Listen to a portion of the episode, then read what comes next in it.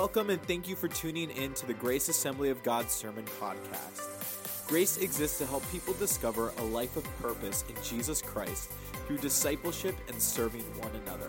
If you would like additional information, visit us online at www.graceofbelair.com. Again, thank you for joining us and enjoy this week's message. We've been in a series on um, the, your life, living your life, your best life, if you would, but living the life that God has for it, living the best life that God has for you. And this is about restoration, it's about repairing the walls, it's about repairing the gates of the city. And Jerusalem was the capital city, and uh, it had been devastated uh, from armies to the east.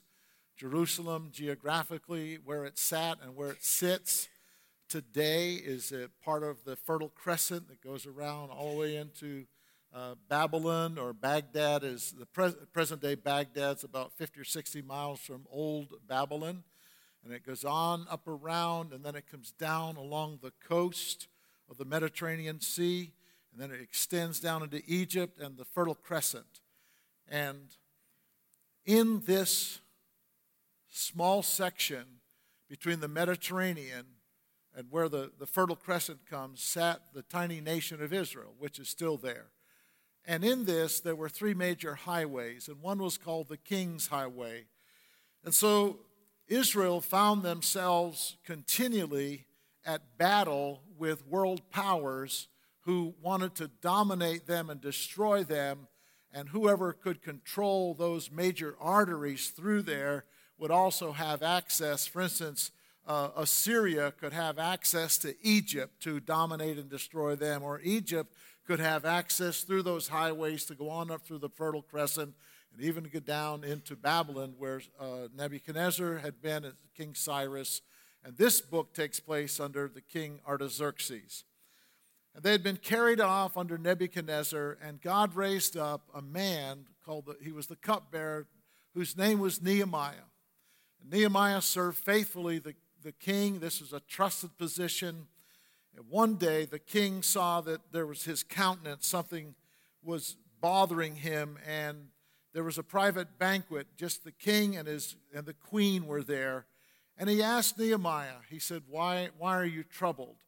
And Nehemiah replied to him, It's because of my people and my city. And Artaxerxes said, Tell me more. And he told him more. And Artaxerxes said, What can I do to help? And how many know if a king or the kingmaker asks you, What can he do to help? or What can she do to help? How many know it's really important you have an answer for them? You don't need to write a report. They're, they they don't need reports. They just want to know, How can I help? And the Bible says that he prayed. He prayed to the God of heaven. And then he told him how he could help.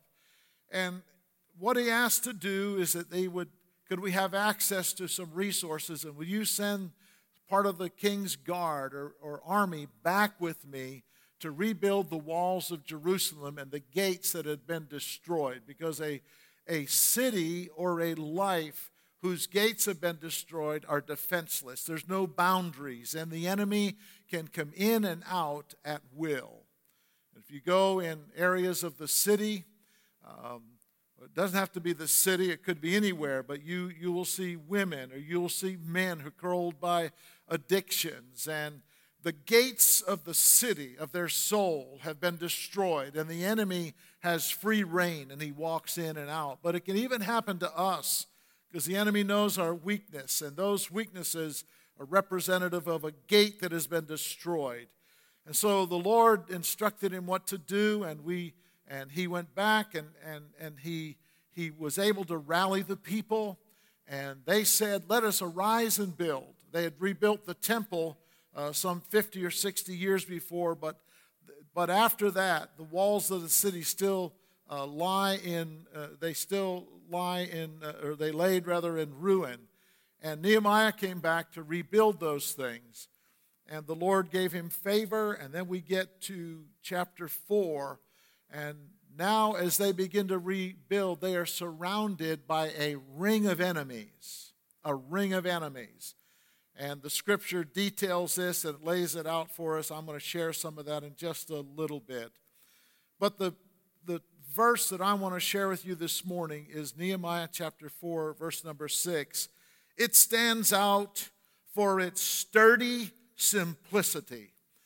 It stands out for not its, not its defiance. It wasn't defiant so much as through our God we will do valiantly, and this is the proof of it. Nehemiah said in chapter 4, verse 6, he said, So this simple word, so we built the wall, and the whole wall was joined together to half its height, for the people had a mind to work. They had stared down the enemy, the opposition, and I want to share with you today about overcoming when you're the underdog. Overcoming when you're the underdog. I was uh, 14 or 15 years old and had a paper route, the Scranton Tribune, that was a morning paper. And uh, I had 140 some customers that had to be delivered every morning by bicycle. Uh, it was three different paper routes combined, and there, it was actually several miles. That, that that's what it took. Um, and so uh, they all had to be delivered by 6:30, or they didn't they didn't owe for that day. It was 10 cents a day. And I had to collect from 147 households every month. That you just went door to door. That was my job.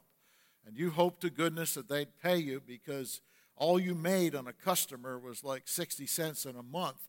So if someone didn't pay you $2.40, how many know that could really set you back? You, I learned a lot of life lessons in that. But one of the life lessons I learned is this is that often the opposition if we don't do anything about it, the opposition will keep coming back and back and back and back. But often the opposition, the bark is worse than its bite. And so at the, at the far reaches of my bike route, uh, there was a, a, pro, a, house, it was uh, government housing. It's called Grassy Island. And there was no grass, just concrete sidewalks, and, and the lights shone all night long. It was lit up lit up uh, it, with a different style of light. And it didn't take me long to figure out that uh, next to this place was a salvage yard. And this salvage yard had dogs that were fierce. But there was one dog that was not chained up at night. And I'd drive up there, uh, right up there, me and this, this 14, I was a 14 year old, 15 year old, and I had a a Schwinn bike. How many remember Schwinn bikes? Uh, black, red and white seat, had streamers on the front, had a great big giant basket to hold all these papers, and chrome front and back uh, fenders, I guess you'd call them, go over your wheel. And in the middle one morning, I came around the corner and this dog came running out, and I mean, he was literally um, raising hell. Let me put it that way. I mean, he went like this, and the fur on the back of his neck stood up, and I don't know what he was. It didn't make any difference. He scared the bejabbers out of me, and I was afraid. I was afraid. And so then I'd, I'd go back the other way, you know, and this, this continued on until finally, uh, one morning, I finally figured out, uh, and I guess I'd had enough that I was just going to get on my bike and pedal as fast as I can right at him. And uh, uh, fools rush in where angels fear to tread, I might add. But he turned tail, and that was the end of it. I'd overcome him. His bark was way worse than his bite. Unfortunately, in the, the case often of opposition we fight, the bark might be equal to the bite. But in the case here of Nehemiah and uh, Jerusalem, they were in an untenable situation. And so the words that says, So we built the wall, have significant meaning for you and for me today. They built the wall. There's famous words in this chapter 4 along with that. One of them is that people had a mind to work. One of them is we prayed, but we also set a watch. Another one is that God frustrated the plans of our enemies. The scenario is this ring of enemies was that Sanballat, who represented Samaria, he was the governor of that area, was to the north. They had to the east was Tobiah. From the south, the Arabs were represented. And in this chapter, they're joined by a new enemy called of the Ashdodites, which is the Philistines. How many have heard of the Philistines in the Bible? Mortal enemies, mortal enemies of Jerusalem. So now you have north, south, east, west, and they're surrounded.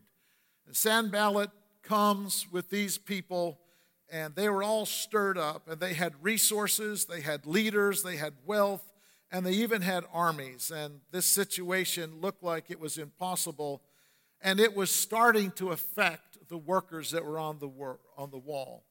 But the Bible tells us this that Nehemiah overcame because a partnership of heaven and a partnership of earth is unstoppable. Through our God, we shall do valiantly.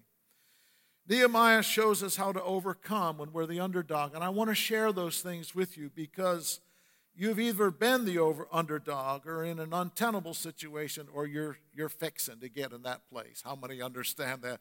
No, there's a couple things that are certain in life death, taxes, and we'll face opposition to what God has in our life. The first thing I want to share with you is that opposition is inevitable, but success is optional. And you can follow along in your bulletin or your program. There's notes that are there, and I encourage you to take those. Opposition is inevitable, but success is optional. Optional. Now it came about that when Sanballat heard that we were rebuilding the wall, he became furious and very angry and mocked the Jews. He spoke in the presence of his brothers and the wealthy men of Samaria and said, What are these feeble Jews doing? Are they going to restore it for themselves? Can they offer sacrifices? Can they finish in a day? Can they revive the stones from the dusty rubble, even the burned ones? Now, Tobiah the Ammonite was near him, and he said, Even what they are building, if a fox should jump on it, he would break their stone wall down. Verse 4 Nehemiah's response was, Hear, o, hear, O our God, how we are despised. Return their reproach on their own heads and give them up for plunder in a land of captivity. Do not forgive their iniquity and let not their sin be blotted out before you, for they have demoralized your builders. And I love that, by the way. I love that understanding that what we do, that God's called us to do, that God is with us. It's not just us and the opposition. If God be for us, who can be against us? Praise his name. So we built the wall, and the whole wall was joined together to half its height, for the people had a mind to work. Words sting. And in the word, in this passage, there's a word called it's used as restore. That's a, store, uh, that's a word that we are very familiar with, but it's rarely used in the Bible. The word for restore is rarely used, this particular word. But restore meant to rebuild, it meant to restore the function of. And the opposition was led by this guy by the name of Sanballat. And he was saying things like this Will they pray the wall up? They haven't done it in 50 years. Will they sacrifice the wall up? They've been praying and they've been sacrificing, but there's been no wall. What's their other plan? They have no clue what they're doing. The opposition often is angry and mocking, and it's ongoing, it's relentless, and it actively recruits other people. Sanballat recruited these other men and wealthy men from Samaria and their, their resources and their army. They were there, and I can, I can just see now that, that, that the wall had been torn down in several different places, the gates had been destroyed, and, and the workers are working. And I can, if, if I was them, I'd probably be like with my eyes up like this and ducking back down because they were openly there. They were there to demoralize the people. Sanballat is characterized as a demagogue. A demagogue is a, a person, a leader, or a political figure who, who chooses to incite people based on their biases and their prejudices. And I want to say this morning as a pastor this has no place in our personal life. And, it, and I, want to, I want to caution us to discern who we follow willy nilly after. Whether it be a political figure or be a preacher on television. If you follow a preacher on television because they appeal to your prejudices and your biases, and I've mentioned this a few weeks ago, uh, perhaps about the Muslim people of the Islam faith, and they rant on and on, and you just think that's wonderful, and you're sending money off to them, you will not find a place in God's Word where that's appropriate. What God uses is leadership that understand they're ministers and agents of God. This is what God wants, wants to do. And so I want to encourage you, even in, and there's an abundance of it today of demagoguery, saying things and trying to incite the, the base that's there. I want to encourage you, you be involved in the process, but call a spade a spade. How many understand what I'm saying? Okay. Uh, uh, there's no hands that are up, but I'm sharing this with you because I feel really strongly against this. Hitler was a demagogue. Hitler talked about, he hit the biases of the German people against the Jews and blamed the Jews for everything that was going on. And it has no place in public life. And I just want to encourage you now, if we have leadership that does that, the Bible says that we're to pray for those in authority over them because God even uses them. So it doesn't mean that we discount everybody, but there's a, we have to be aware of what God's word is and what his standards are. I, I just want to, I, I, see Bruce Jacobs here this morning. I don't know, is Bruce, uh, Nancy, uh, I don't see Nancy, but uh, Bruce and Nancy, for uh, Bruce and Nancy are founding members of Grace Assembly of God. They've since moved to Florida. They love it, but I'm glad they come back every once in a while. And, San, uh, and Nancy uh, Jacobs was a state senator in Maryland, Maryland State Senator, and before that, House of Representatives for several years. A person of strong held convictions, but uh, she had no problem espousing values and biblical values, but you could never characterize her as a demagogue. And she was known for her ability to work across the aisles. And when she retired, she retired with honor, and people of both parties respected her. I just, we, this is where we need to go, folks. Okay, that, I just want to say that. All right. Yes. Okay. The opposition that comes can wear us down, but success comes from facing the opposition God's way. Because our weapons are not carnal, but they're mighty through God to the pulling down of strongholds. I, I want to bring out for a moment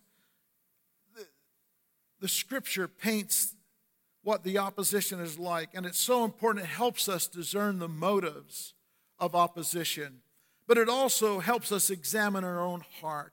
It's a gut check for our motivations. If you're if you're in a situation in your own home and you're a husband, teenager, a wife, and you don't agree, but you begin to use words that are particularly used to dominate or to discourage or to break down or to break down their will or to destroy. I want you to know that God, God will hold you accountable. How many understand that? Yes. We are called to speak life to people. And just because we're followers of Jesus Christ does not exempt us that we can claim that we're Christians and then we can slip into this role of saying and doing things to people to discourage and to break them down. And so, but our success will come as we do things God's way because success is optional, but God's will will for you and for me a success. Could someone praise God? Amen. We are more than conquerors of Jesus Christ. Second thing I want to share with you is opposition wears us down. Opposition wears us down or makes us look up. Verse 7 Now, when Sanballat, here they are again, Tobiah and the Arabs and the Ammonites and the Ashdodites heard that the repair of the wall of Jerusalem went on and that the breaches began to be closed, they were very angry. All of them conspired together to come and fight against Jerusalem to cause a disturbance in it. I, I just love this. We pray to our God. And because of them, we set up a guard against them day and night. They conspired, but we prayed. When you can't do anything else, you can pray. Praise God. And we can always pray. Opposition is part of the journey. Uh, on Wednesday nights in, uh, at the Regenerate, uh, the, um, the Bible study and worship and fellowship time that we have, and um, on Wednesday, and I invite you to come. We're, we're, we're in the we're in a Psalms. I'm calling it Psalms for the summer. Summer Psalms, Psalms for the summer. Last week was 23rd Psalm. The 23rd Psalm tells us that the Lord is our shepherd, we shall not want. He leads me beside the still waters. He makes me lie down in grassy pastures. They're called paths of righteousness for his name's sake. But he also, paths of righteousness, both were both led beside the still waters and also in the valley of the shadow of death. And sometimes opposition in our life, when, not sometimes, but when it comes, God wants us to know that the Good Shepherd is with us. Praise His name. And following the Lord Jesus Christ is not just that He'll always lead us beside the still waters. It's to know that He's with us when He leads us in His paths of righteousness for His name's sake so that his name can be exalted and glorified. And sometimes that's through the valley of the shadow of death, which could be the very gates of death itself, or it could be in, like in Jeremiah, it meant the desert places where it's dry and it's hot and the sun is relentless and the water's not there and it's hard to find food and our soul starts to shrivel up. But the Good Shepherd is with us. Praise his name. Verse 5 they were wearing them down, and Nehemiah said, They have demoralized the builders. You've heard me say this He that thinketh he leadeth, and no one followeth, only taketh a walk. They're demoralized. That's a bad, that's a hard place to be in if you're a leader, a leader. They're demoralized. But because of our enemies, Nehemiah said, we prayed and we set a watch. We prayed and we set a watch. The enemies conspired. It's the partnership of heaven and earth. They were demoralized, but Nehemiah began to encourage them, and because of the, their trust in him and good management and organizational skills and the vision and the self sacrifice. And we'll see some of that next week about what it means if we're going to lead out of something, what, it, what, what God uses in our own life. Because of that, they were encouraged. And I want to ask you this morning what is worth fighting for in your life? Don't let it, it'll wear you down. We can't escape that. Hot is hot. How many know that? We've got a foot of rain at our house in seven days. That's a lot of rain. Just because we're followers of Jesus Christ doesn't mean that the rain didn't fall at 508 Plumtree. I mean, it went roaring through our yard, and we picked up all kinds of limbs and things yesterday. But what is worth fighting for in your life? Opposition will come because it's relentless. What do you need to do so that you can pray and set a watch? What is it that God has given to you that's yours, that you're fighting for? I want to encourage you remember that the Lord is on your side. Remember that with heaven and earth, if God be for us, who can be against us? I've asked Amaris uh, Velez Mazziott to come, and uh, I'm going to read verses 10 and 14. And, and Amaris, as you come, Amaris is married to John Mazziott, and John is beloved and esteemed. He was an intern with us uh, summer or so ago, um, Amaris, his new bride, is a intern with us this this summer. She is a senior at North Point Bible College and in pastoral ministry. She's done a great job for us. Um, just, uh, just love her heart and her spirit. Done whatever we've asked. You've led worship at Crossroads, and you've taught the girls on Wednesday night. In fact, my granddaughter said, "Oh, Papa, she's my favorite teacher ever." Yeah, but she's leaving. She said, but she said she's going to come visit us in the holidays. Will you make sure to tell me when she's here? And uh, how many know and you've got the keys of a little girl, girl's heart or a, a, just a preteen's heart? That's really special. So, Maris, thank you. And I'll read these two scriptures and then we want you to come. Yeah, yeah, it's worth it. Yeah. So, the effect of all this, verse 10, thus in Judah it was said, the strength of the burden, burden bearers is failing. Yet there is much rubbish, and we ourselves are unable to rebuild the wall. In verse 14, Jeremiah said, When I saw their fear, I rose and spoke to the nobles, the officials, and the rest of the people. Do not be afraid of them. Remember the Lord who is great and awesome, and fight for your brothers, your sons, your daughters, your wives, and your houses. And so I, you share this morning what God's done in your life. God bless you. So I get to give a little bit of uh, my testimony um, about overcoming in my life and what God's done in me, um, how He's built me up to be who I am, which is an overcomer. Thank you, Jesus. Um, so I'm going to tell you a little bit about my life. So when I was 14 years old, I got saved. Um, when I was saved, um, what I was dealing with at home was me and my older brother. We were raising three kids while my stepmother was dealing with drug addiction, and my dad was at was working 2 p.m. to 12 o'clock in the morning, Monday through Friday. So because of my stepmother dealing with drug addiction, God opened the door to my dad um, having a ministry with drug addicts. So they would come in, she would bring her friends over, and if he was there, he would sit down with them with a cup of coffee, like a nice Puerto Rican that he is, and he would sit with them and just tell them about Jesus and tell them how much Jesus loves them and wants them to change their life. Um, so when I was 14, that's what I was dealing with. I was always home. Um, my stepmother had um, when she was coming off of a high or if she hadn't been high for a few days, she would become very violent, right?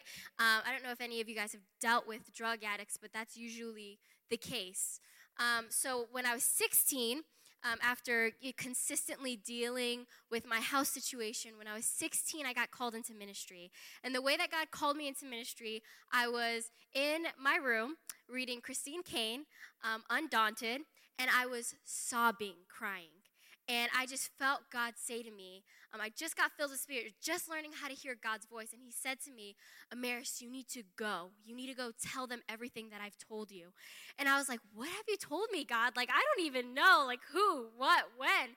And He was like, Go tell them about their worth. Go tell them how I saved you and how I want to save them. And so that was something that God put in me. And then the next thing that I knew that God called me to ministry and that God called me to North Point Bible College. I've only heard about North Point Bible College at that point. I never even stepped foot on campus, but I knew that I had to go there. It's a seven hour drive. I couldn't even go to school, which was a 20 minute drive away from home without being anxious. Nonetheless, going full time Bible college, seven hours away from my house. Do you understand? That's, that's a legitimate fear. That's, that's anxiety, okay? So when I got called into ministry, I wasn't the only one who knew it. Um, the devil knew it. So it got worse. What I thought was consistent, right? Like I knew how to handle, you know, drug addicts and people coming in and out of the house. My dad had an open door policy, okay? So if he was there, people would come in and they would eat dinner. If he wasn't there and there was no dinner, you know what I would do? I would have to make food with them, sit them down. If they wanted to brush their teeth, give them a toothbrush, you brush their teeth if my stepmother came in and she was high, you don't kick her out. What you do is you tell her, you go lay her down. When she wakes up, you give her a cup of coffee. We had a good thing going, right? There was it was consistent. But then all of a sudden, it just wasn't consistent anymore. Hell broke loose. Literally, it was as if every week cops were being called at my house. At one point, it got so bad before I was, it was a year about, um, no, it was the summer that I was supposed to be going off to college, already dealing with the anxiety of having to leave my house. And the devil knew it. He did what he did to make it worse. Is um, one day, five o'clock in the morning, I heard banging downstairs. And that was usually my wake up call that Tina came home. My stepmom came home. So I would have to go downstairs, make sure she was okay, separate her from my father. And, um, but this time when I walked downstairs, she had a knife to my dad's throat, about a knife this long. And this is what it looked like in the year before going to college. It was consistent chaos. It had turned into consistency to consistent chaos and I had to separate her and call the cops and I wasn't supposed to I couldn't go to school because she might come back and but that's what my life looked like right? But the devil knows your weakness. And so like nehemiah 4.10 says the strength of those who bear the burdens is falling. My strength was literally failing. I couldn't do it anymore. I was so anxious. Going away was a difficult decision for me. I couldn't make the decision. But what I did and what Nehemiah did, right, is he had guards on check. So I put accountability around me. I let my father know where I was standing. He is a strong Christian. He loves Jesus more than anyone on this planet. Like I'm I'm pretty he's just the best on this entire planet. And so, what I did is I put accountability around me, and I had to learn a few lessons in my life. And one of the lessons that I had to learn before I went off was one, God was with me. And if He was with me, He was with my family. Two, God is for me. And if He is for me, He is for my family. And three, that if I believe the last two things, then I could not be afraid and I had to follow the call of God on my life. And it was difficult. And the devil attacked hard. And it was anxiety every single day. Going to school was difficult. Waking up was difficult. Do you understand that? But Nehemiah set a guard, and so had I. And I had followed the steps that Nehemiah had did so that way I could follow the call of God and continue to build up the wall that God had called me to keep building. Nehemiah 4:14 says this: Do not be afraid of them. Remember the Lord who is great and awesome and fight for your brothers, your sons, your daughters, your wives, and your home. And that, my favorite verse when I first got saved was Be strong and courageous, do not be terrified, do not be discouraged, for the Lord your God will be with you wherever you go. Joshua 1 9. Because I knew that I had to be strong and be courageous to deal with what I was dealing with at home, right? But this is the, the tip of the iceberg of what I needed to know. I needed to remember to not be afraid to continue fighting for the call of God on my life, to continue fighting for what God had called me to do. And that is what I'm encouraging you to do, right? What we need to do, it's not only for me, it's not only for a daughter who dealt with drug addicts, it's not only for, you know, that sort of inner city life, but it's for every single person that if you have a call of God, Nehemiah did it, every person in the Bible did it. If you have a call of God on your life, then you must fight for it, you must guard it no matter what. And I know, and you need to know that, and know that you know that you know, that there is nothing and there is no one that can separate you from the call of God. Because if there's opposition, opposition must cultivate a fierceness, a fierceness and a tenacity inside of you. Because if, if the devil can attack your confidence, then you, and you lose your confidence, you have lost the battle, right? If the devil can attack your confidence and he wins, you've lost the entire battle. But if opposition builds and cultivates that fierceness in you, then you've just begun winning. All right? So I know that I know that I know that I know that I am not leaving the call of God. I'm not walking away from the call of God.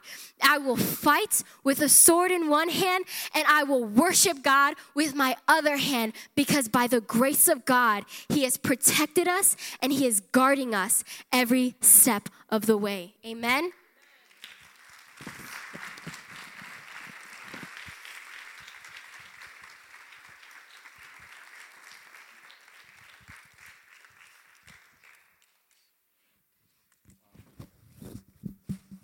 Sword in one hand and praise in the other. Praise God.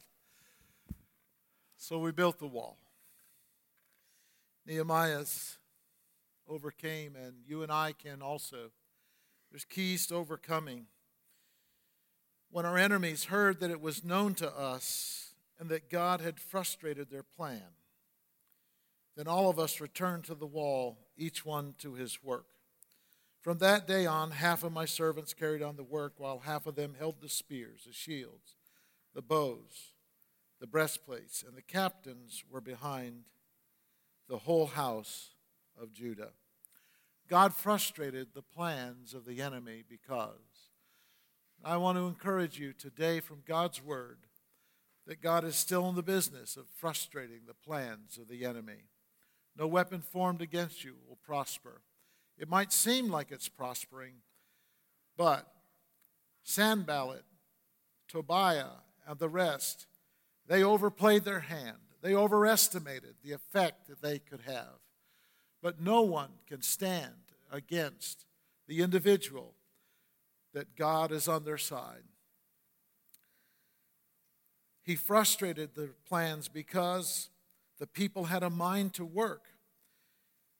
Our faith and our being in unity and being energized by vision or what you're fighting for, the energy, the vision that you're fighting with. It could be Amaris, the call of God on her life, and facing terrible, terrible opposition. My understanding is, Amaris, that you, you did grow up in New Jersey. It was in the urban setting, inner city setting. I can't imagine what that was like, feeling that you're the one responsible to protect your three younger siblings, that no one else is there. You're to be the protector of the household. But you fought for the call of God in your life, and you're there. You're one year away from it. You're one year away, and you fought, and the assignments that that they've given you, and I've overseen those assignments because now I've got assignments uh, because of you that I have to turn in. And one thing about Amaris is that whenever there's assignment, man, it's there. It's done. She's a doer. It's there. And now it's piling up on, on my desk of what I've got to do to make sure you get credit for that course. But you fought for it. When we have a mind to work, we can overcome. They looked up instead of around. They discerned and they declared to the Lord, Oh God, this is your work. This is your work. This is your work. I do recall when, I do recall there was a time at Grace Assembly of God, and it was, it was I, I don't know, 12 years ago this year. And the wheels came off the wagon, and we called a prayer meeting, and there wasn't a whole lot of people that were left to pray, but we all we knew to do was pray. They conspired, but we prayed. They conspired, but we prayed. And it makes all the difference in the world. No one, nothing can stand against it. They encouraged themselves with God's truth. Nehemiah had a strategy. He got real. That's why the Bible says, He said, I prayed, but I set a watch. He armed them. They had real enemies out there threatening, threatening to attack. And so Nehemiah said, Yeah, we've got a work to do, but uh, th- this is what all else you need to do. And so one phrase said they had a trowel in one hand and a sword in the other. How'd you like that? Trowel in one hand and a sword in the other. But when Sanballat and Tobiah, they looked on and they saw the resolve of the people, they lost their own confidence. Nehemiah and the the people in Jerusalem, they are motivated by the consequences of their families and said, Fight for your sons and your daughters, your wives. Fight for your families. And he communicated and he executed it. Because of that, they completed this wall. It was only 50, I think it was 53 days. They completed it. God has a work for you. God has something that He wants you to do, something that's worth fighting. I want to encourage you today that it's never too late to start. It's never too late to start over. I want to encourage you that God's in the business of restoration, of rebuilding walls, of rebuilding city gates, the gates of your city. And the Lord will help you do it. Praise His name. We've got a project in front of us. You know about it. We're, we're getting ready to getting ready to break ground, and uh, I can and I can just feel this thing coming. We've got people working on it, and uh, we're praying, we're setting a watch, we're doing the right thing. One day, and, and I, I think it's just going to be several months off. What they're telling us, it won't be that long once they break ground. Five months, something like that, six months. We'll be in that singing God's praises, be a center of ministry, and we're fighting for that every step of the way. Man, we're fighting for it every step of the way. I've heard the economy's going to crash in August. That's just a couple of days away. We're going ahead. We're moving ahead. That's God's plan for us. Praise God. By His grace, we're going to make this happen. Eleanor, Harmony of Praise, you're fighting for those kids in the Philippines. It's worth the fight. It's worth the fight. You have a plan, you pray, but you've set a watch. You've executed it. You've communicated it. You're getting ready to take off. Praise God for it. What's God have for you to fight for? It is worth it. Praise God. If we don't do anything, if we don't do anything, defeat is guaranteed. But when we set ourselves and a mind to work and we watch and pray, with God all things are possible. Praise His name. Praise God. I'm going to ask you to stand.